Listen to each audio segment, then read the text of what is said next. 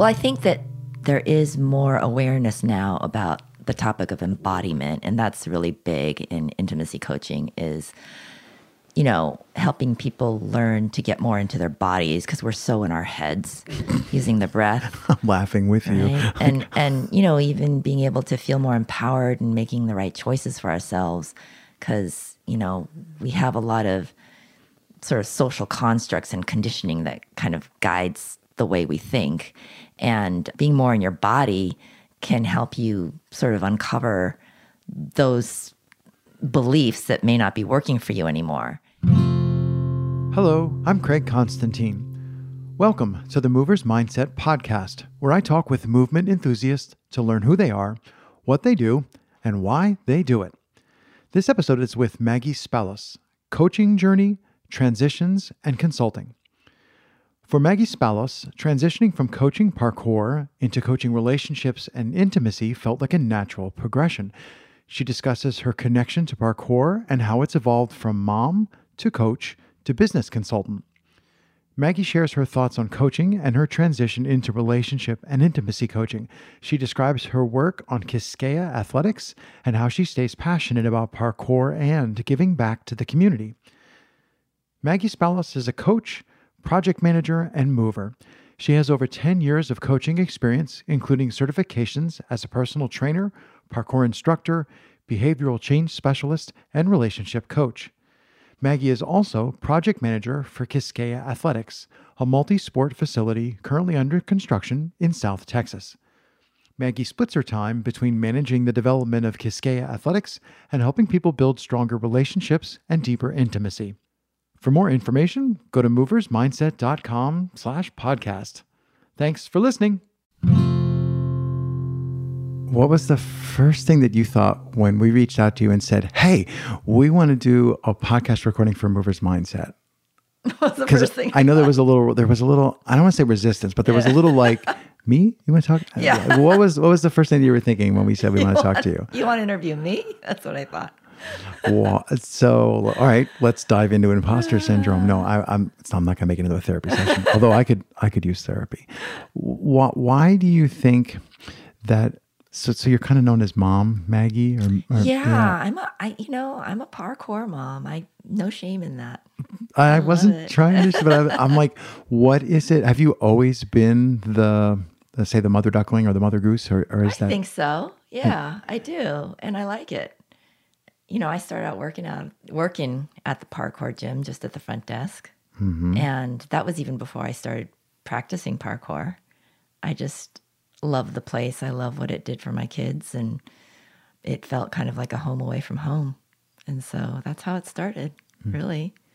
I loved the people who I worked with. Like, I just looked forward to going to work just to hang out with them. There were loads of fun and yeah, and and I liked the hustle bustle and you know talking moms off the cliff and you know stuff like that. I did. Did they, when you say talk about the cliff, you mean when the moms come to class or when the moms are like, oh, I'm going to drop my kid off on, could I have him back in one piece? Oh, like, God, I just, there's just, I mean, you probably know, but there's just, just when you think you've experienced everything, there's always like another thing that happens, you know, just crazy stuff. But, uh, yeah, I almost want to say something, but maybe it's just too gross. But like gross things that happen, and just like, but yeah, you know, somebody gets hurt because they were stepping off of the crash pad and weren't paying attention. And, right. you know, the parents freaking out or, you know, freaking out because not getting along with another kid or there's like a billing issue or somebody said something to somebody else. I mean, even my own son, Ben, who was one of the wild kids, I mean, he was one of those that where they were always saying, slow down, pay attention, you know, like you have more power than control, that kind of thing. The only time he got like injured in a way that sidelined him was he was just bending over to look at a bug and he tripped on the mat. And, you know, and he was out for like, you know, kind of fractured his elbow and he was out for like, got like eight months or something. But yeah, I mean, most of the accidents, I think, at least in my experience, have been not because of parkour, but just people mm. not paying attention, crashing into each other, you know, goofing off on the trampoline. Did, kind of so uh, uh, now I'm like, did you know what parkour was when you applied for the No. job? Or you just like, Oh, no. Well, okay. I didn't know what parkour was. I just knew that my son got invited to a birthday party. Mm-hmm. And I remember when I picked him up, you know, at the time, my son was a struggling learner. He, anything that I would sign him up for, I wasted so much money because he'd last like maybe two, three classes and then I had to pull him out because he just wouldn't wasn't paying attention, wasn't interested. And uh, but he went to this parkour birthday party and was like, "Mom, I want to do this. I want to do this." And and I remember going to the website of the place and at the time I was very complicated by the website and then I kind of like gave up on it. I was so busy. And then I went back to look it up again and then I signed him up for a class. He went to the intro class, and he loved it and then he got into this habit of going to like the first class at 5 and like staying until like 9 or 10 because he would oh. be like you know, All level in. one, and then tricking and free running, and then breakdancing, and then you know, like a martial arts thing, and or a like a open gym, and so, and then my daughters ended up going too because I didn't have any childcare, so I kind of dragged them along, but they took a class nearby, and I was driving around, and then finally they kind of got into parkour because there was also silks there, and then they got into silks, and so I was there all the time, just sitting in the waiting area. And one of the owners just noticed that I was always there. you know, if you if you come sit over here, I'll give you money. exactly. She was like, I had three memberships I was paying for. And she was like, Well, hey, you know, since you're here all the time during our peak hours, would you be interested in working the front desk? And, you know, you can shave off some of the cost of, you know, your kids going here. I was like, Sure. So I started working at the front desk and, um, and I enjoyed that. And then the, But I'm um, guessing you were never thinking, I, I too will be jumping on things. Like, do you remember the first moment where you thought maybe I should go on the other other side of the desk and go? Yeah. Well, the thing is that I used to, I was a gymnast when I was younger. I was a real jock. I was in all the sports in high school. But after having, ki- I just went through a long spell where I wasn't really doing anything active. I would like sign up for gym memberships, but I was so bored going to the gyms because I've always been kind of on a team or something when I was in school. So it looked really fun to me, but I didn't think I could do it. And then they had a class called 401pk for people over over I'm noticing this this story is blending into other stories that I've keep going, keep going. 401pk. Yeah and uh the, For those of you who are under 30, that's a reference to retirement accounts. Yeah. Like, we'll just let's put that out there. and it, it drives my husband crazy because when I'm actually talking about the real 401k, I call it a 401pk. and he'd be like, You're talking about the 401k, right? Yeah.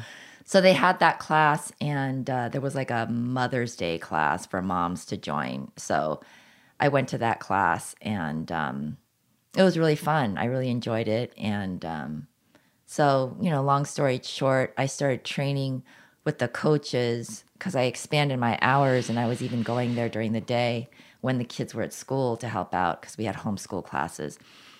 And so um, when I went earlier in the day, I would train when the coaches were training because there would be like a block of time between the homeschool classes and then when the after school classes starts and that's when the coaches would train. And so I would just hang out with them and train and learn stuff and and I ended up really liking it and then I started taking classes too and and then there was one period where like I was the only one training there because Ben had broken his elbow and the girls had moved on to other stuff and they were only coming for silks. And so I was training there more than anybody else. And then I decided to do the um I ended so this is funny. They had this test called the green band test on a whim the, way that they arranged the tests were that it had to be scheduled and three coaches had to be there. And it was like clipboards and a really like deep test. And like one of the coaches would come from the other location. It was like a big ordeal. And uh, the, the student one of the students didn't show up for the test but they, they had already had the other coaches come from the other locations to do the test. And so i said well can i just do it just for fun just to see if I could pass, but just for fun. And I ended up passing. And uh, so I got my green band. And what was funny, because it was a scary test, and a lot of people would be like too scared to take the test. But then after I got my green band, I was wearing the green band, and I would check kids in, you know? And they'd be like, You got a green band, you know?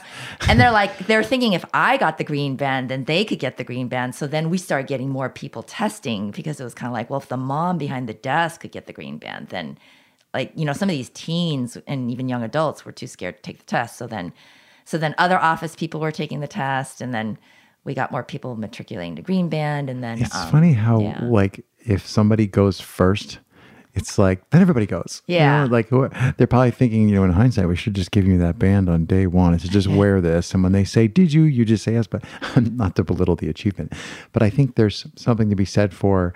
When you reach a certain age, you you're like give a shit filter kind of goes away. And Yeah. you're just kind of like, do I want to do this or do I not want to do it? This seems interesting or it doesn't seem interesting.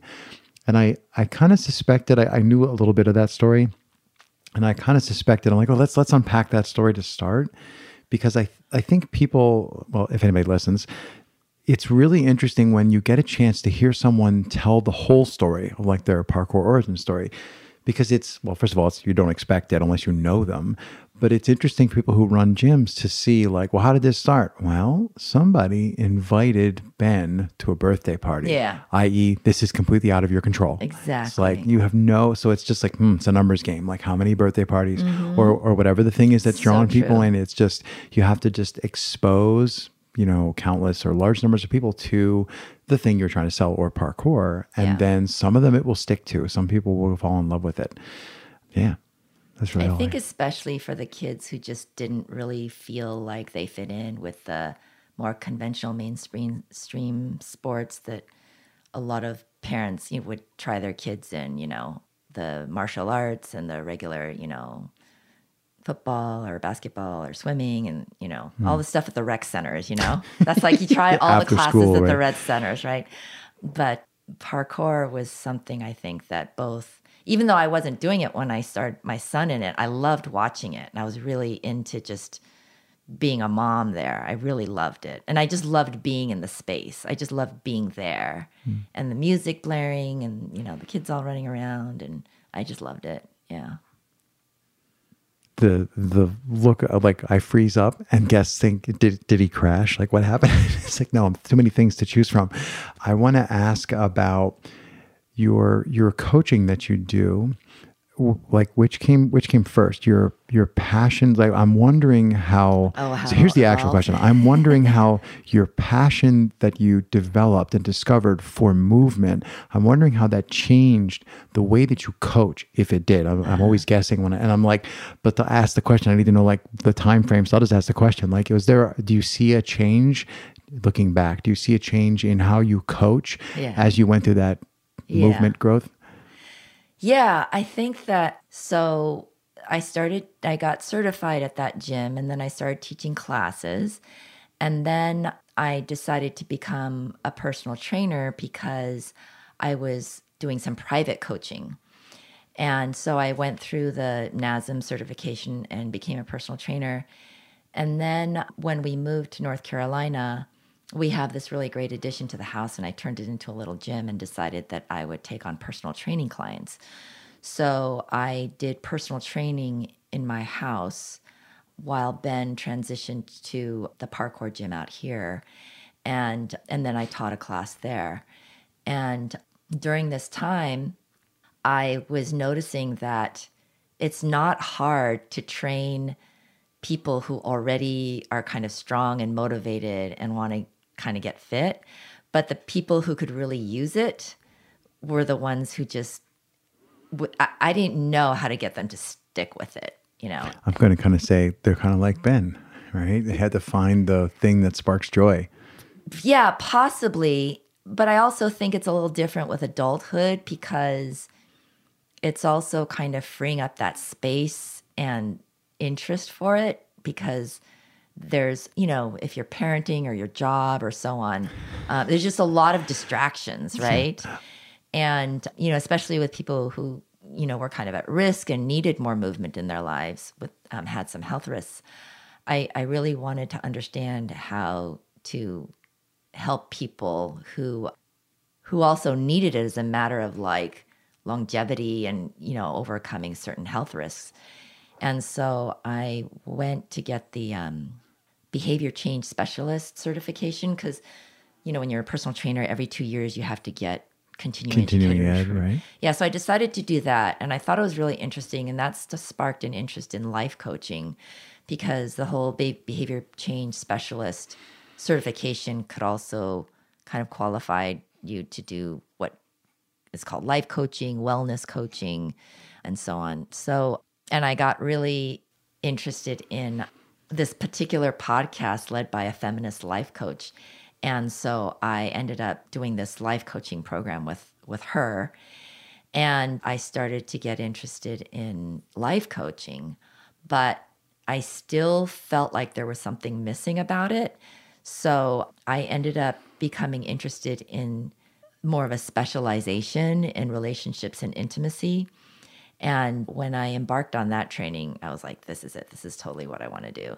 And it's interesting because I don't feel like it's that, it feels more close to my world when I was involved in parkour, being a parkour mom, working at parkour gyms and coaching and so on. Because the thing that I really liked about parkour was the community and the intimacy. I think that there, you know, with with jams and even with classes and open gyms and so on, that there's a certain sort of a camaraderie and community. Definitely. Yep. You know, with all in the, the- good ones. I mean, there are bad examples, but generally, yes. Yeah. and even like the national and global community with, you know, exchanging videos and the social media and so on, I think there's a certain closeness and um, intimacy that evolves. And I think what's really nice is that it's also, um, I think that it's so comfortable that people are are comfortable with being vulnerable too and so you know i see coaching you know coaching or even training parkour athlete colleagues you know opening up to each other and helping out each other hmm. when they're struggling and i think that's really wonderful Yeah, it's definitely a space. I I don't know if it's certainly not the only space, but it's definitely a space where we do talk about fear. Yeah. And we do talk about, you know, this is wigging me out, or it's generally okay to like just like have a meltdown, you know, Yeah. and be like, I'm gonna do something else. Yeah. And, and people are okay with that because they're like, yeah, I've I've had that meltdown. You know, I mean, like Yeah. the really people who are on their first day, they don't get it, but you pretty quickly get a feel for there's um an uh, an interplay, obviously, between your body, like your embodied experience, and your mental experience. Mm-hmm. Yeah. And if you haven't done a lot of work with embodied whatever, Yeah. and you show up in a parkour class, and you know the, the class just kind of takes you and it's like, "Welcome to your body," Yeah. you know, and that'll wig you out pretty quick if you haven't done that before. And I think that's part of the magic sauce about what makes community is it makes tends to force people to be vulnerable or get out of the pool, kind of thing. Yeah. And I think people kind of, it's like when there's always this sort of like shared obstacle or shared challenge, whether it be like some kind of parkour move you're trying to overcome or like Train station, coaches right. who are trying to overcome, you know, the politics at the gym or on a national level. Yeah, let's fight on, about you know, Olympics, or yes, or, like- you know, like we always sort of band together, you know, to, together to face some sort of, you know, obstacle. And I think that um, there's something very kind of intimate about that. And I, I love that. yeah when you're deeply interested in a topic and then you can you know endlessly argue over which shade of red it is. But when other people show up you're like it's red you know and like get out of here. It's red. This is red team. So yeah there's there's definitely a shared experience aspect to it. Okay it's a completely different question. If i call this the miracle question. You wake up tomorrow morning you don't have to tell me how or why even a miracle has occurred mm-hmm. and i want to know how the world looks different after the miracles you don't have to even tell me what happened but just how does the world look different after the miracle Gosh, I don't know. I, I'm not sure I understand the question, but I'll just tell you what comes to mind for me. Because, you know, another challenge for me is dealing with just aging and my body now showing signs of the wear and tear and dealing with injuries. So, like, when you say miracle happen, I'm like, I just want, like, m- not to have like these issues that I get Yeah. when I overtrain, you know? And how the world would look differently, I think, is that like it wouldn't feel so limiting in terms like n- now I feel like, especially in the last couple of years, I feel like I my challenge is recalibrating sort of my container of movement. Mm-hmm. And so if I had the miracle, my container of movement would be so much bigger. Mm. You know? Oh, man. I was I was just having a conversation with someone that we both know. And he asked we were like walking his dog and he and he asked me, let's see how did he put it? He said, Oh, I, I was talking to him about human longevity. Yeah. Um, we're just like talking about generally. And he said, Would you live forever if you had the option? And I've thought about the question before, but my, my first answer was, well, define live. Like, you know, like, are we talking a disembodied Yeah. brain? Like, I have infinite thinking, but I can't affect the world? Are we talking like uh, I can speak and I can affect the world by asking or suggesting or directing, but I can't actually do anything? He was just like, wow, you're left brained. like, it was just like totally went all in. And I, so I completely understand what you're thinking. And yeah, there, I don't want to say there are mornings, but yeah, I get up and it's like, oh, I remember when I used to be able it's to It's hard do. not to notice it. Yeah. You know, especially because I don't know if it's the case for everybody, but for me, it felt like, I mean, if it was like intimate, infinitesimally gradual, I think it would have been easier. But I felt like I kind of like really enjoyed, you know, being able to do things that I didn't even think I could do when I was younger. Right. And then it just sort of felt like it kind of like fell off a cliff, Hmm. you know? I yeah, I, I went by 40 10 years ago. I went by 40 and I was like, no, this isn't so bad. I mean, yeah, they spent at 42. That when I turned 42, I was like, yeah, you know what? I didn't get a good night's sleep and that thing I was doing today, that's not happening. Like, I mean, it's just Right. all of a sudden the the the tally sheet became Yeah. like real. Like, do I really want to do this jump or do I really want to try and run a mile? I, maybe I'd, uh, you know, and I have friends who are younger than me and they're like, oh, let's stay up later. Let's do something. I'm like, yep, no. If I do that, then we're not doing this thing tomorrow. And it- Yeah. it, on one hand that's good because it you know it really forces you to face you know the reality of life and it also forces you to pick your battles Yeah, but there's this whole transition period that's so confusing because, I mean, for me, it was like, wow, I can do all this stuff with my body, and it's all you know, SAID principle, just like keep putting you know putting those specific imposed demands on there and get stronger and so on, and then the thing that's mystifying is that like for me. I could train really well and do all these things that like I could sort of set these goals and and meet them and it would feel good while I train, but it was the delayed after consequence. So it's like it's not like you're feeling it while you're training, you know? Right. And that that whole period is so confusing because you feel great while you're training and you're doing all this stuff.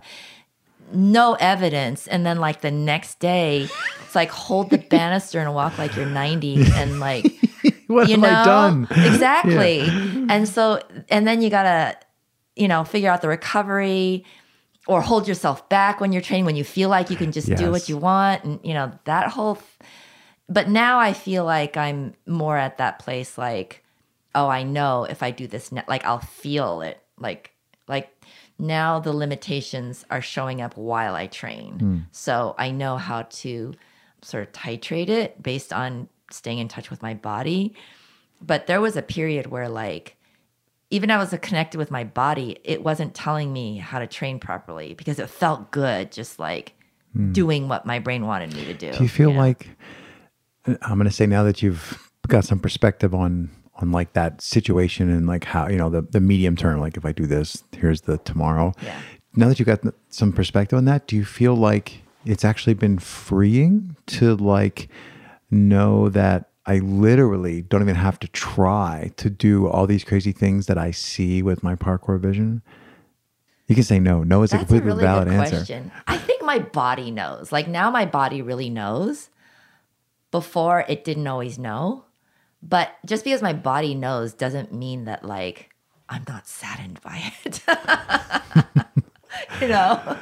Yeah, eyes are bigger than your. I always say my eyes are bigger than my legs. You know, like, well, I could. No, that's not going to work. In fact, just the other day, I was I was visiting a friend, and uh, he's got two little boys. One of whom is eight, another one is ten. And the I don't know if it was the eight or the ten year old. Did you ever see those games? It's a plastic PVC stand with like three horizontal tubes, and you get these little things that are like uh, the two ball Mm-hmm. Yeah, yeah, bolo, yeah. I and you, exactly you throw them. Yeah. nominally at the target, Yeah. and then they get hooked on the thing, you get points. Okay, well, they got one stuck in a tree. Duh, go figure, right?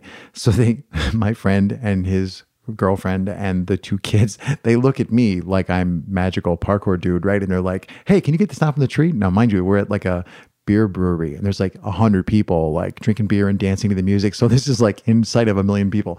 And I look at it and I'm thinking, I could probably climb up there. and like through my head ran all these visions of like I could break the branch, I could fall and land on the sidewalk, and it like took us a couple minutes to come up with. Or we could just pick up the game toy, the little looks like a plastic ladder, and I could just hold it over my head and knock the ball out of the tree. like when I finally figured out the answer, it was like that was so much free. It was like knowing that I couldn't actually climb the tree, mm, like freed yeah. me from being yeah. the dumbass who had a beer and tried yeah, to climb a no, tree. No, you're right because there's that period where we just keep being the dumbass. You know, that's like I felt like I was doing that for like a year and a half, but it was still fun. I don't regret it. so many, so many things to. Do you feel like you're? I'm gonna say pigeonholed as the parkour mom. Like, do you feel like? So I think the regular muggles, I can't say that. The regular people have an idea in their head of what parkour is, mm-hmm. and if people hear that about you, like if somebody says, "Oh, this is Maggie, she's a parkour mom," do you think that that colors how people perceive you? Like when they find out you do parkour, or or do they just go, you know, shock and awe, "Wow"?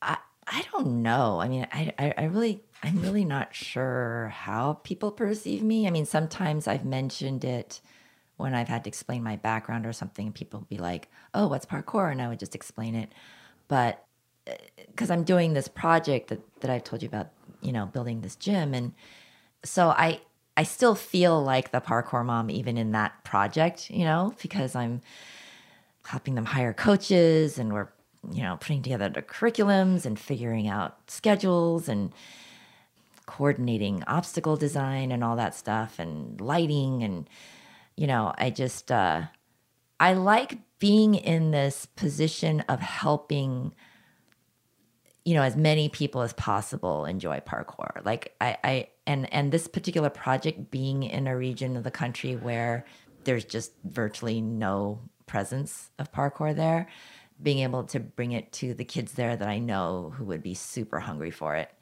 is really exciting. And it's exciting that it's someplace you know a lot of these like where i live now and these other places where i've lived the cost of opening a parkour gym would just be so prohibitive because of you know real estate commercial real estate and so on. But you know we have a really unique opportunity here to to build something that's pretty big and comprehensive and it's got other really great stuff that we're doing there.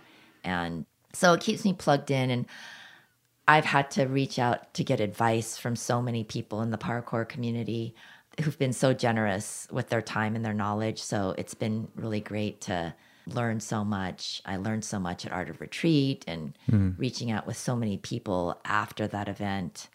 So yeah, I I don't I guess I don't think of myself as a parkour mom that like drops her kids off at parkour and picks them up. I think of myself as like well, I'm a mom of a parkour athlete and it was really exciting. He he he he was involved in the first run of um, the USA World Chase Tag so it was that was a much smaller experience. Now it's gotten bigger. So that he, he was lucky that he got in mm. on the first one, first you know? One.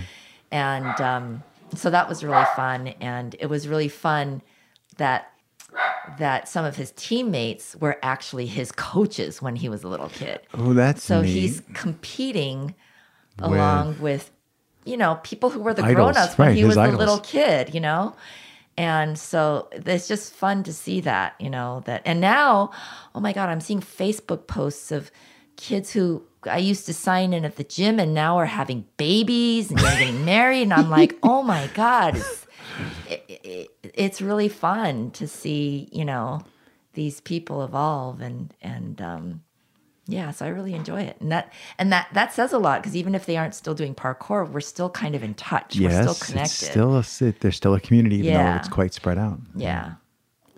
I was i was thinking there's um yeah, there's a do you get to a point in your life where mostly you go to funerals and you don't get to go to weddings anymore? Oh God! Right, and then the beauty of parkour is there's such a spread of people. It's like there's always somebody getting married, or people having kids, or posting things. Yeah. So it's it's really, I guess it's kind of a shame that I have to say that it's really nice to be part of a community where there's such a spread of age and such Yeah. a spread of relationships and, and things going on.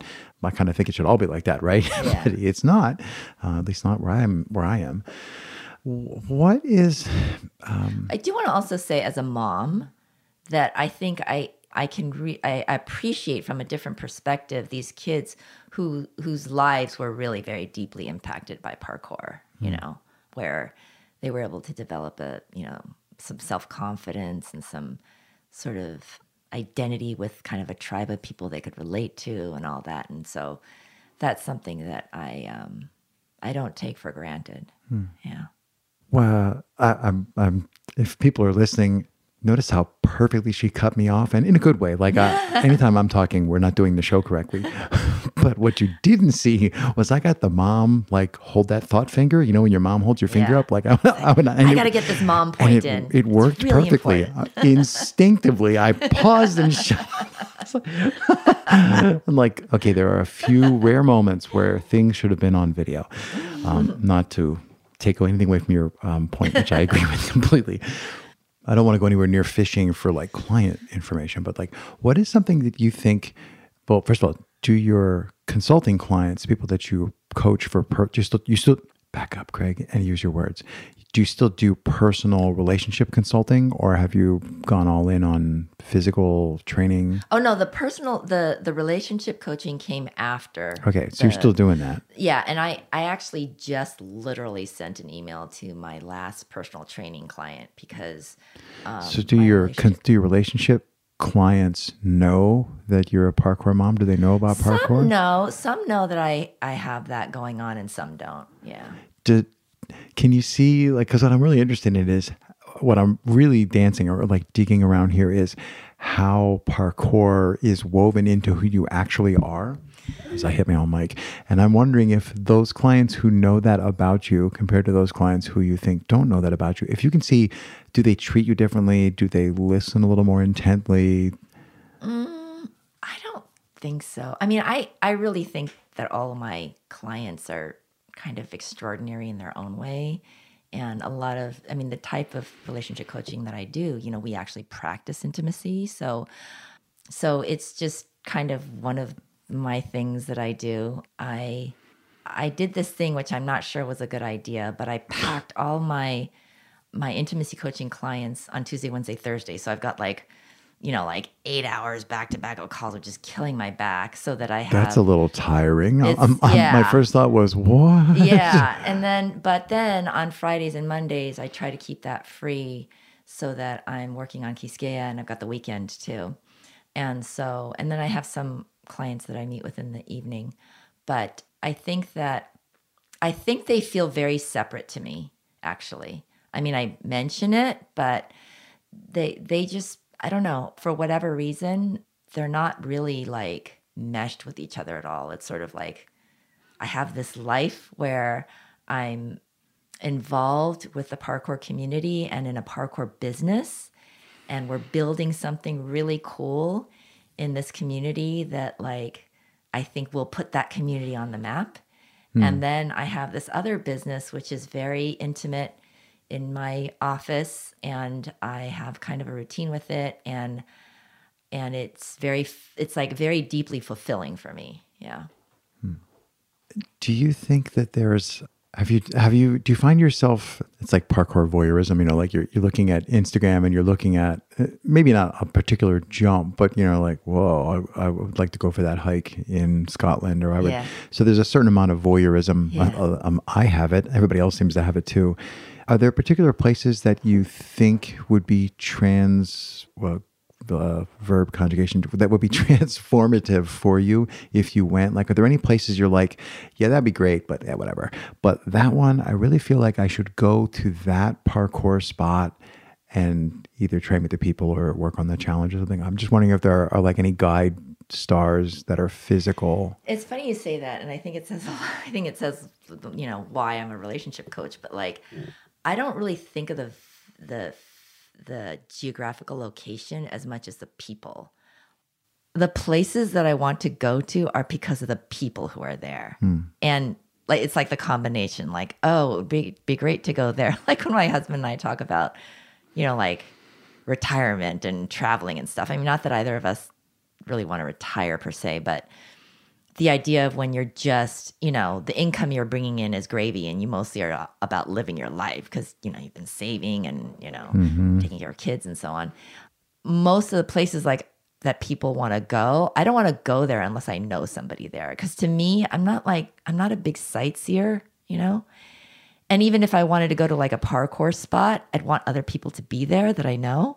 So it really has a lot to do with knowing people at the different places that i would love to visit and because they're all people that i really admire so I just think it, it, it's kind of like a celebrity sighting or something. Like I'd love to just go and see them. I don't think there's a. Is there a word in English? Um, sightseer is somebody who wants to see specific sites, but I don't think there's a similar word for for people seer or Groupie. groupie. you know, that's yeah. No, no, not not groupie.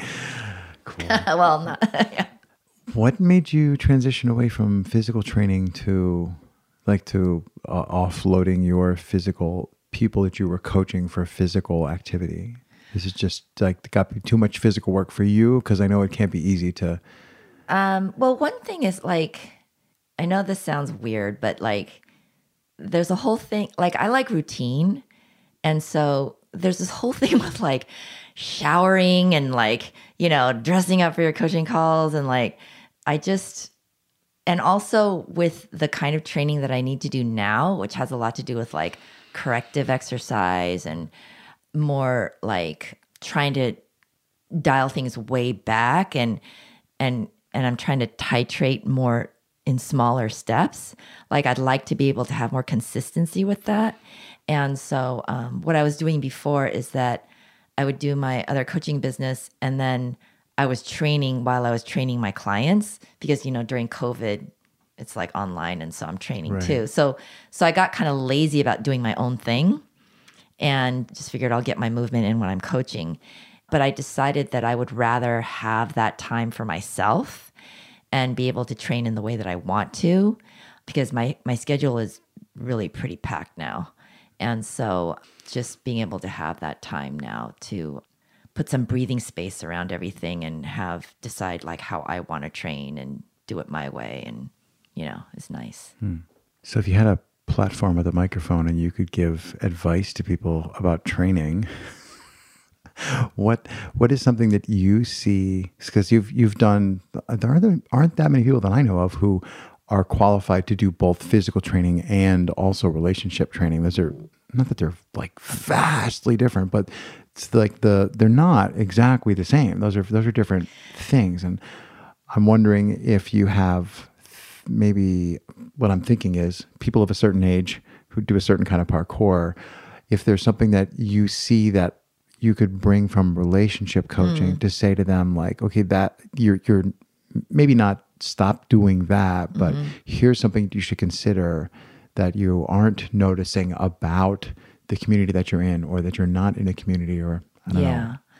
Well, I think that there is more awareness now about the topic of embodiment, and that's really big in intimacy coaching. Is helping people learn to get more into their bodies because we're so in our heads using the breath I'm laughing with you. right? and and you know even being able to feel more empowered and making the right choices for ourselves because we have a lot of sort of social constructs and conditioning that kind of guides the way we think. And being more in your body can help you sort of uncover those beliefs that may not be working for you anymore. And so I think that at least for me, you know, I probably was more kind of in my head and in my ego with a lot of my training, which might have made it difficult for me to train more smart. So, but I do know that now in in fitness and athletics, there's a lot of more talk about um, embodiment and somatic work, and so I think that's a really great thing. And I think in that way, the two practices kind of overlap. I mean, even dealing with fear, it's just learning how to use the intelligence that uh, the sensations in the body to to kind of guide your wisdom more than just the cognitive thoughts that are going on in your brain. I'm I'm nodding vigorously. yes. That's what I love about it. So even though like it seems I mean, so yes. I mean, yes. For me, like, yes, I need to go work on that. Like right now, thanks. Stop. Yeah, yeah, One of the things I enjoy about having conversations with people for the podcast is different guests. I, f- I feel are like it, it's. I don't want to say it's like test driving cars, but different people are really good at different things, and you're like you're down for fastball, baseball. You do, this is not soft pitch. So I'll give you a choice, two completely different questions. You can choose either one, or I guess you could ignore me completely. So the first question is when I got here and you were like, I still don't know why you want to talk to me. Do you still think that you have nothing to share? And then the second question would be, what question should I have asked you that I haven't gotten to yet? Oh, okay. So wait, what was the, The first? first, the first, you can choose to do one or the other or both. First question is, do you still think that you? Oh. The first one is, I'm attacking the imposter syndrome, and the second one is, what question should I have asked that I haven't gotten to yet? I don't know if it's so much like imposter syndrome as much as like I don't.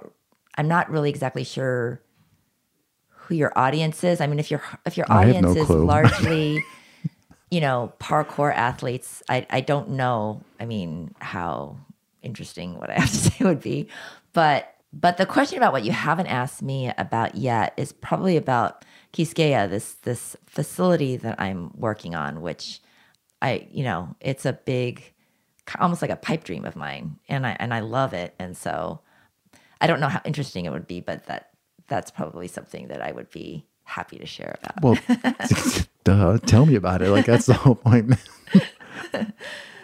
Gosh, I think this must be like maybe three or four years ago now. And are we are we allowed to mention other people's names if they're Yeah, permission- you can. Oh, okay. Yeah. So um, I'm, I'm like, you seem to be dancing around names a lot. Yes, you can mention people's names. I, I tend not to call out the people whose houses I stay at. oh, okay, okay. It's just my personal, for some reason, I don't like to name drop where I'm staying. Okay. But anyway, So you know how like we talked about you go through Instagram and you sort of have your favorite parkour athletes that you're following and so on. And this was a long time ago, but I I I, I was a really big fan of Lorena Abreu. Hmm. And she reached out to me once and asked if she could do like a blog interview for her blog posts.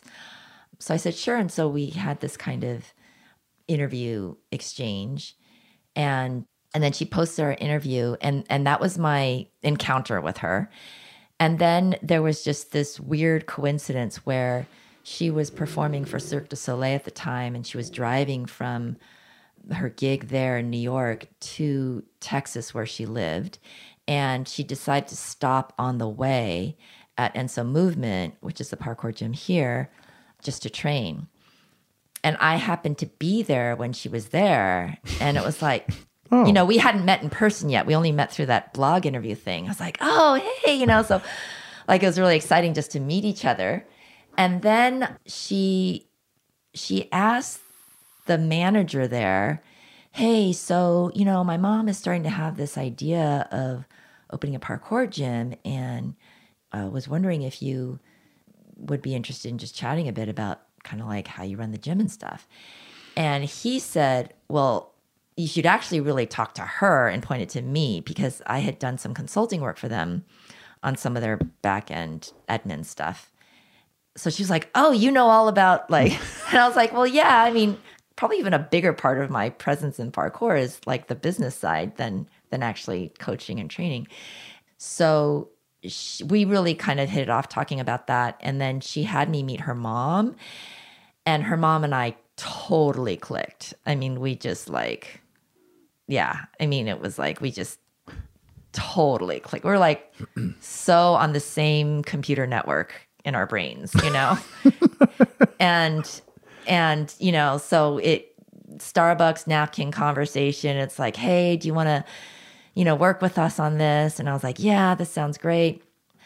So we started doing kind of like the beginning kind of conceptual work on it while she cuz she had bought the land for it, but it wasn't there was there wasn't like a an address yet and it needed it's a piece of land. yeah, right? exactly. So you know there was like permits that had to be done and all kinds of excavation groundwork and flood control and all kinds of stuff. And so it took a while to get the building permit. And in the meantime, I worked on the business plan to get the loans and stuff. So that was a really great learning experience for me. And that's how we were able to shape what this facility would be. So it's going to have an epic parkour gym. Uh, Brandon Douglas designed it, and then Lorena put even more finishing touches on it. And it's yeah, it it's so exciting. I mean, all the obstacles are going to run around the whole perimeter, so the, the the length of the lines that can be done at height is just insane. And just I'm so excited thinking about competitions and events and it's really really exciting. And we have this amazing architect who is going to do a really great job. And we're also it's also an indoor tennis facility because Lorena's mom Rosa has been playing tennis since a child. And so it's a dream of hers because this area in the Rio Grande Valley is like wicked hot year round and so it doesn't have an indoor tennis facility anywhere for many many many miles. So she wants to create this place as really giving back to the community. It's going to also have an after school PE program because PE is cut out of the public schools there. And then, um, and a dance program.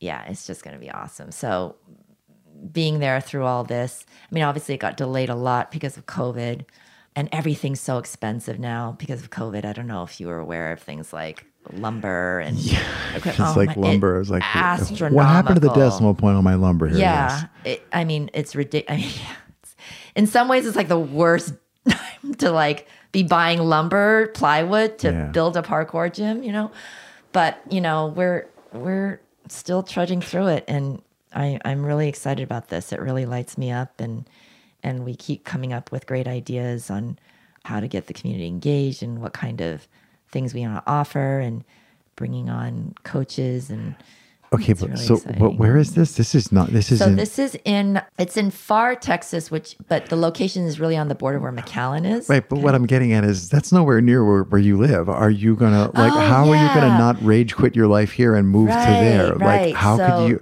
would- Aren't you going bonkers? Like, I'm building this thing, but it's way over there. Well, the thing that's so funny is that even when I was working at the gym that I worked at in Virginia, the first gym that I worked at, I then eventually dreamt that I wanted to open a parkour gym. And the funny thing is that like there was another coach and we had this guy, well, maybe we had this dream like, well, maybe let's open a parkour gym together, right? Because he was kind of like a head coach and ran the coaches and and we got along really well. And we got really serious about this. I mean, we were really serious think, thinking about this. But he was young. And I thought, well, if we're going to open a parkour gym together, I really got to count on you being committed. And you're pretty young, you know? And I kind of knew what he was made of. And I was like, I think you need to like take a year off and travel, just travel the world. And I was kind of almost saying it jokingly, just so that like, I know you Yeah, go, You know. go make sure. yeah. And uh, that was like, oh my God, I think that must have been like eight years ago now. And he's still traveling the world. he's like off the grid. He's off the grid. And he's, and, and, you know, every now and then I check in and he's somewhere in the country. I mean, in the world. well played. I, So I I, didn't end up opening a parkour gym with him, but like, so when this opportunity came out, it's like, oh, I actually get to be involved in opening a parkour gym.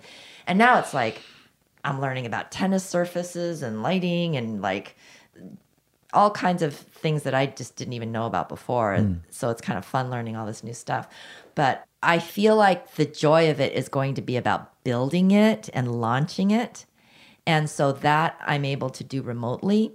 And I have traveled there and I will travel there when it opens and I will travel there from time to time. I think that like there there the area has its it has its appeal. And so I think the owner is thinking that maybe someday I'd want to move there. Hook Maggie. but you know and i don't know i mean everything is kind of my kids are getting to that age you know one's in college my second one is going to college next year and then then i've got another one He'll be going off to college soon after that and then you know who knows what my husband and i will be doing i think we just want to do adventures you know? And that's what's also so great about my coaching business because i can do it online from anywhere in the world.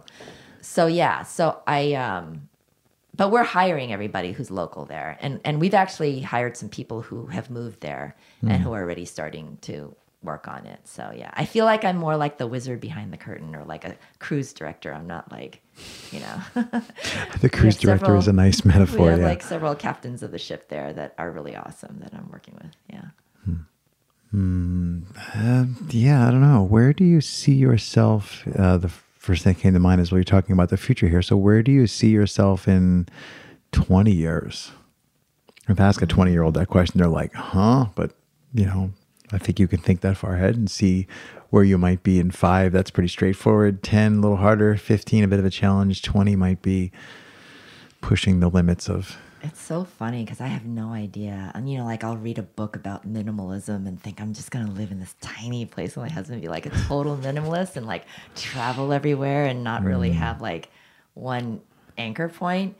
And then like, you know, another vision, it's like, let's do all this home renovation so that our house is where the kids come with their kids and we're gonna be like Yeah, we'll gonna be the home- like the, the home base. home base for our extended family. My brother lives a mile away with her, his kids, and his kids and my kids are very close. So we have kind of a like a family, you know, big family unit here, and um, so yeah, I have no idea, and um, I like it that way. Actually, I like I like that we're just gonna kind of decide things as we go. Yeah, I'm not very much into convention anymore. Oh, well, then, of course, that makes me ask uh, wait, so you were at one point into conventions by force or by parent? Like, did I your think parents? that's another reason why I was I was so attracted to parkour. Being born in the '60s when there weren't that many Asian people here, I mean, my parents were definitely like part of that first group who just you got to get your kids to do really well in school, and you know they have to. It's all about like prestige and money, and you grow up to be a doctor, or a lawyer, or a businessman, and go to an Ivy League school, and just like you know, that's kind of like they all had that same dream for their kids, you know. And I think that I had one side of me that sort of played that role, and then this other side of me that always wanted to do other weird things, you know. So, Such as. oh God, I've always had, well, first of all, like, I did go to an Ivy League school, but I was an art major. So I'm rebelling quietly. I'm not becoming a doctor, a lawyer, a businessman. And I married a white guy, not a Korean lawyer. Your parents are like, this is not funny. yeah and then i i had a career in advertising and i was a freelance artist and then i was in that world for a while and then i was in entertainment and because i lived in california and then um and then after i got married i was freelancing for a while and then i in you know advertising and entertainment and then i i started a small business in in that was more in the world of like entertainment and events. I did um, artistic face and body painting and would do like big balloon installations and artistic balloon twisting. And this was in the DC area and it was it was a very it was a it was surprisingly it was like a surprisingly great business to have on the weekends cuz we were raising our kids so I would just like dive into this thing on the weekends. And my husband would be watching the kids and during the week you know I was kind of like raising the kids. And um so I did that for a while and then I got into the parkour. Yeah Your perspective, I love the metaphor of the wizard behind the curtain, especially because there's a big curtain over here. but your perspective from behind the curtain in the creation of the project that you're working on, I think my experience has been I've talked to a lot of people who are younger and into parkour, and maybe half of them, they're just in it because they love it. They want to do the thing, they want to just play, which is awesome. But a big number of them, like half of them, want to make a living out of it. They Yeah. want, they want to, well, one of them is let's make a team, which means make a T-shirt. Yeah. Uh, that's a common one. Or Yeah. maybe I can just jump far enough to be cool on Instagram or whatever. And wondering if you have any suggestions for, because like you're not even talking about this project is going to be really, I'm going to make a mint. Like you're not even, you're not even Mm. talking about it from a business point of view. You're just talking about your passion and Yeah. pouring that passion into the project. Yeah. And there's like a, there's a thread I've been stuck on recently about salience and serendipity. And mm-hmm. like serendipity is partly your brain just changing what things it finds interesting. Mm-hmm.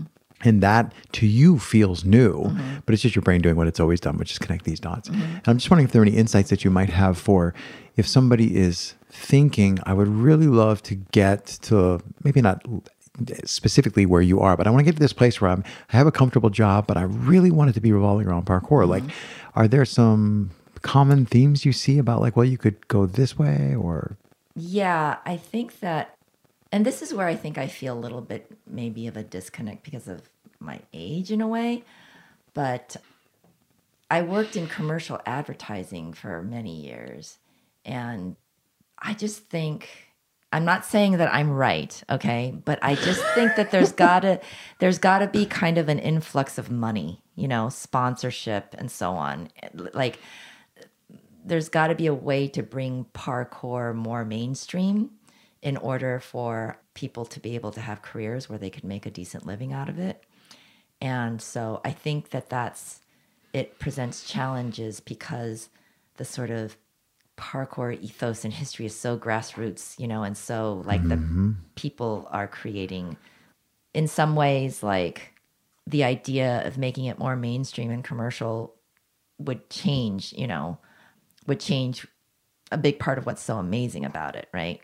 So I don't know I don't know the answer so much to all that. I do know that like at least in the Quisqueya project that I'm doing, that Rosa is a good businesswoman. And I am, I mean, if anything, I'm the one who's always like, but we got to do it this way because it'll bring more rent revenue. And I'm like, I'm very, very revenue focused. And I do, I do very much want this to be something that's that's profitable and creates a way for and and Rosa does too creates a way for people to have careers in in in these in athletics and it, it requires i think it requires an investment on the part of the business owner that that is one of their missions and that is one of ours with Quisqueya. so there's i'm sure going to be a lot of trial and error and figuring out but it is it is kind of one of our missions especially because that space and that location is going to be very um, suitable for things like very you know competitions and such that are Right. bigger scale than what we've seen in the past and hopefully can gain more commercial recognition you know once again, I'm like too many things to ask. I'm I'm torn between asking more about that thread, but mm, let's let's just go another different right turn. So let's go a different way. I love to collect stories. People listening are fast forwarding because I always say when you hear somebody tell a story, it gives you insight into who they are because what they're passionate about is what they want to share, share stories about. So is and then sometimes people want like more to skate off of, but I like the version where I just say, "Is there a story that you would like to share?" oh a story oh gosh i have a gross story i don't know why but it's like Uh, this But isn't this a, is this like- isn't a challenge, but you're not going to gross you're me gonna totally edit this out but i'm just gonna tell you the story I'm totally not going to edit this out. but I just I just remember I like being silly. Like I like I don't know. Uh, I just remember one of the coaches coming to me and he goes, he goes, somebody dropped in the urinal, and I didn't know that term what dropped meant. and so like. I was like, what? He goes, somebody dropped in the urinal. Go check the men's bathroom. So I was like, okay. And I went there and I was like, oh, Oh. my God, how does that happen? How does somebody decide to take a poop in the urinal, you know? But like, that's like what I mean about like, you just see everything, you know? Of course, it's like the worst possible time, you know? But yeah, I just, you know, and then like, I wish I could remember them, but there's just so many funny stories, you know, like that people were telling each other. And I just, I still remember them now. Like, I just love that I was present there when, you know, all this like kind of funny banter was going on. But yeah, I guess the biggest thing is like, I cannot believe how many times I've had to deal with like poop and urine in running A parkour gyms and vomit. A cautionary tale. That's like the big thing that I want to warn people who work in the office. You're going to do a lot of poop, urine, and vomit in ways that you just like don't imagine come up. You know. You don't have. You can edit this out. I, I have, but one thing I don't do is run an editorial in my head about what goes and what stays. We just collect and then we see. I mean, like there was one where like we could just smell it, but nobody wanted to admit who they who it was, and it was like coming out of their pants, but we didn't want to put them back out on the floor because. But then what do you do? How do you like ask each kid if they can like open their pants or something? But it's like, but you could smell it, and then you're like asking the kids, and then it's this whole thing of like nobody wants to turn each other in, and then it's like. This is the most challenging movement screen a coach has ever had to run. We'll divide the group in half and you go that way, you go that way. That's- That's why you need a dog. You have to have a dog Yeah, in yeah, the gym at all times. Dog to go right there's the problem. Oh my goodness. And then you find out who it is, but then you don't want to embarrass them. But you really want them to like change their clothes. Are- then, you at least get off then you have the parkour. Oh, and, you know, man. So, now I remember why I never wanted to run a parkour gym. but Not. that, um, I mean, you know, it doesn't happen that often, but it's just it's the memorable ones. Once is too often. You you knit, don't you? Knit and crochet and sew. And so the reason I'm asking is like behind me is a whole like it's un, that's an understatement. Behind me is a whole wall of of materials.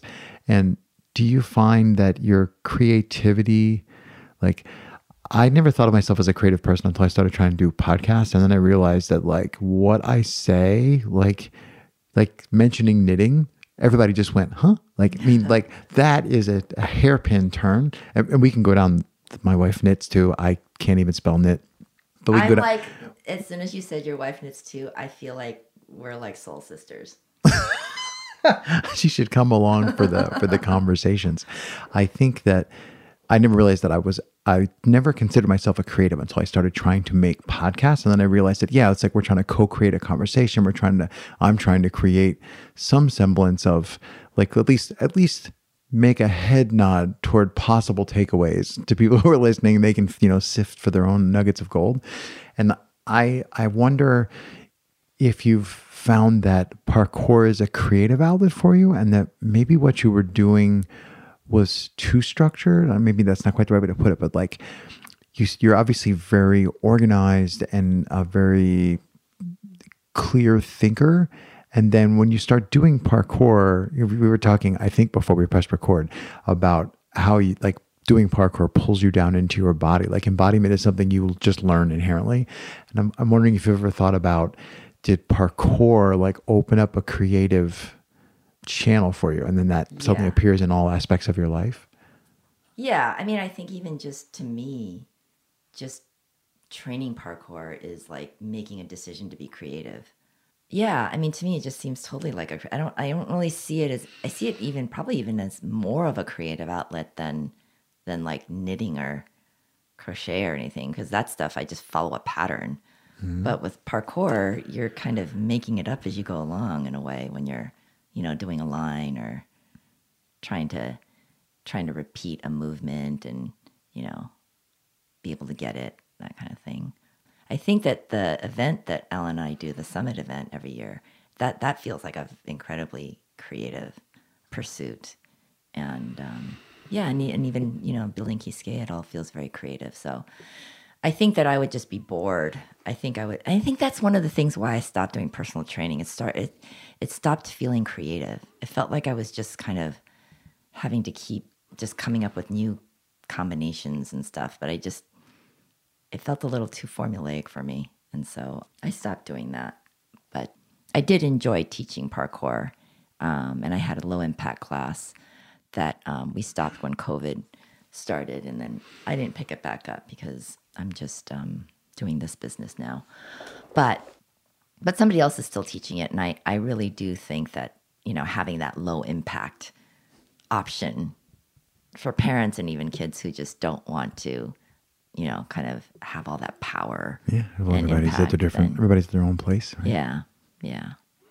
So yeah, I do think it's, I do think that parkour is very creative, very creative. I, I mean, when I see videos of other parkour athletes, you know, training, I, I, th- I think it's pure art. I really do. I look at it like I'm watching art. Absolutely. What's something that so I'm I'm thinking like oh, there are so many questions that I that are harder and harder, and I also don't want to drive you bonkers asking you really weird things. But what I'm wondering is, do you sometimes feel like you've been do like do you feel like you're pigeonholed as oh give that challenge to Maggie she'll figure it out. Like I mean not just bodily function problems in gyms Oh, I but see what you're but, saying. but like they're they're also hey help us build this gym or help me set up this program or help me or can you organize it? Like I find that I have a certain set of skills and everybody goes oh well like Craig's the power tool for that. Give it to Craig. So do you sometimes feel like that oh I, i'm doing this again? Like i don't always want to be the person behind the curtain. Yeah, no, I, I do think there that there are definitely some gender biasy, you know, in parkour there is like there is everywhere and, and maybe some age bias that comes up. I don't I like being a mom, you know? I mean I like taking care of people. And so yeah, it it, it kind of fits the stereotype that I'm the one who has the house and is hosting everybody and feeding them well and giving them a nice place to sleep when we have this parkour event. But I enjoy doing it and I and I enjoy being kind of an audience to everything that's going on. And I mean the fact is I'm a lot older than everybody else here and I work my ass off to save a lot of money, you know. So I am better off, you know. I do have a bigger house. I could afford to do these things to help people out. And it's, it's easiest if i play the role as opposed to like well why don't you do it Yeah. I mean, I can do it and I like doing it and I'm getting something back. I mean, I won't do anything if I'm not getting something back because then I know I'm going to get feel resentful. So it may not be obvious to everybody what I'm getting back, but I totally feel like I'm getting back a lot. And so I, you know, I like contributing, you know, when people have had some difficulties. I like helping out and because I can. I mean, why not? I've definitely been in that place where I had to rely on the kindness of others, you know, when I was younger. And so it's nice being in that place where you can help people out. yeah there's definitely a, a pay it forward culture Yeah. that comes up somebody once bought me dinner like when i was in college and I, I wasn't broke but i had like a stipend and it was like well, i don't have a lot of extra money and he's like let's go have some dinner i'm like I don't want to be a mooch, but I really can't afford to go to that restaurant. And he's like, oh, don't worry about it. Like, just buy somebody else dinner one day. And, I- Yeah. and it was like, mind yeah. blown. I'm I like, mean, I dude, that's that really kind, you know? And so it feels good to be the person on the other end. of yeah, well, that, down the road, I'm like, oh, I got it. It was not a big deal. Um, so I, I think that's, it's still, no, I'm just thinking, oh, yeah. But you know what? Now when I travel, like I'm, I'm on a road trip here, I really have like, it's not imposter syndrome, but when I go to somebody's house, I'm like hyper conscious of like where I set my stuff and like, did I put my shoes where they put their shoes? And, and like, does the dog like me? Because I don't want to be like in, I don't want to be um, like a freeloader or impinge on their No, but that's what I love. Is like with these parkour people because they're not picky. They're also not too formal. yeah. You know, so like from the get go, everybody feels like they're at home. You know, they're just it's just there. I don't like entertaining. I don't like entertaining like formally. Yeah, You know what I with mean? a capital E. Like We'll have you know, hors and d'oeuvres at I 6:30 neighbors and over then for yeah. wine and order like I, it's like you know people are sleeping on the floor their backpacks are all over the place their water bottles all over the place and we're just like people are helping out in the kitchen and they're playing on their guitars and they're you know and they're just r- grappling on my floor there and you know playing with my massage tools and like it's fun and yeah I you know telling funny stories and stuff watching TV you know all the like channels and Yeah, they're watching uh, all the parkour videos or yeah. Oh God, the parkour. Yeah, that that's always a part of the tradition. Is Yeah, like has everybody seen you? yeah, like, yeah, what? and then it's like this- that whole thing. Yeah, yeah, that's always really fun. It's in some sense I've I've often thought that a lot like I'm going to say us olders, a lot of what we really get out of that and enjoy. We used to have that culturally when you when we had multi generations. Like, you know, I'm thinking, you know, I had I remember my grandparents sitting at the swimming pool. You know, when we were the little kids running around, and I used to always think they're not doing anything. Like they're just sitting there talking. Right. Like why wouldn't they want to sit in the air conditioning? Why would they want to sit out here where it's hot? Or why wouldn't they want to come in the pool? All these things. And now I'm like, I know what they were doing. They were sitting there having a blast. This is great. I'm not in my house. I'm in, I'm hanging out with people or my family or my peeps. Yeah. Um, and I think that's maybe a bit of magic sauce that happens in the like the micro parkour communities, like the one you have in your house, that one that that one when it appears. Yeah. Those micro communities are better when there are people who are kind of like I don't want to say wallflowers, but kind of on the periphery, Uh-huh. you know, like, oh, move the sharp things, you know? like it's more fun when there's more diversity Yeah. in that space. Yeah. Um, yeah. And like, I, I like it when people don't feel like they have to be polite, like, oh, is it okay if this or that or whatever? Like, I like it when people come over and they just like feel like they're at home, you Right on the wall with a crayon, yeah. Just, yeah. so, I mean, it's not to say that they're not polite. I mean, everybody's super polite and really respectful and, but not like formal, you know? Yeah. Stay, stay at arm's length, please. Terrific. Oh, I, anything you were thinking that you wanted to talk about? You know, I had a navigational mistake today. So you had an extra half an hour, 40 minutes to think. Was there anything that you were thinking? I hope we get to talk about something or questions for me. A lot, a lot of times I always feel bad. Guests often feel like they're not supposed to say anything other unless it's in direct response to something I've said. Like you can go anywhere you want. I'll try to keep up. I, do I have any questions? You could also ask questions of people who should be listening. I I can't think of any. I can't think of any that like have not already been asked, and I've heard some dialogue around it. You know, I mean, obviously, the direction of parkour is a, you know, is a huge and big, interesting question, and kind of how it might evolve after the pandemic. It's really sad that there are gyms who have had to close because of the pandemic, and and it's really sad to hear stories about just owning a business in a city and dealing with regulations and so on, how that can really impact the business. And so I guess I just, I'm just really hoping that, you know, for those, for, for those who've, who've struggled, if, if they're able to start getting their feet back on the ground, because I think that there are, I've heard of quite a, quite a few facilities now who've been kind of busy as ever now that um, there's vaccinations and stuff. So people are coming in droves, and that's kind of what I'm hoping happens with Quisqueya because I know I'm itching to go somewhere, and I know that my kids were. You know, I mean, just if for no other reason, just to see other people, you know, and then you add that being able to move with them. Um, so I'm hoping that there's this kind of resurgence of movement and and and new ideas and and even more connection going on after this. And so I'm uh I guess yeah, I guess my question to you is what do you new what do you think what do you think based on having spoken to people how this is maybe going to shape up next year? Rats, I thought I, I thought you were going to let me off the hook. Okay, Yeah. I think so. I don't have a I don't really have a dog in the race because nothing that I do is like physically in person. But, but I will I, I will first. I'll add this data point. We're at uh, I don't know 100 and whatever. This is you know, well over 100 recordings and done in person. And even in COVID, I was determined to like, if it's possible, if you know, if I can figure out a way to do it safely or a way to do it comfortably, I would still like to keep making recordings.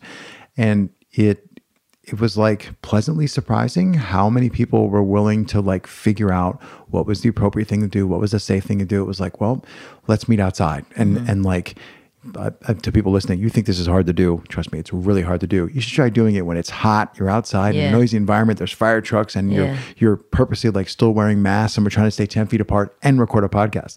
So, but that to me, I would never normally ask a guest, but like the guests were like, yeah, let's, let's do that. Like, let's, or, or like somebody invited me to their home, but then we, in advance, we said, let's all, let's keep our masks on. Yeah. And there were all these things that we did.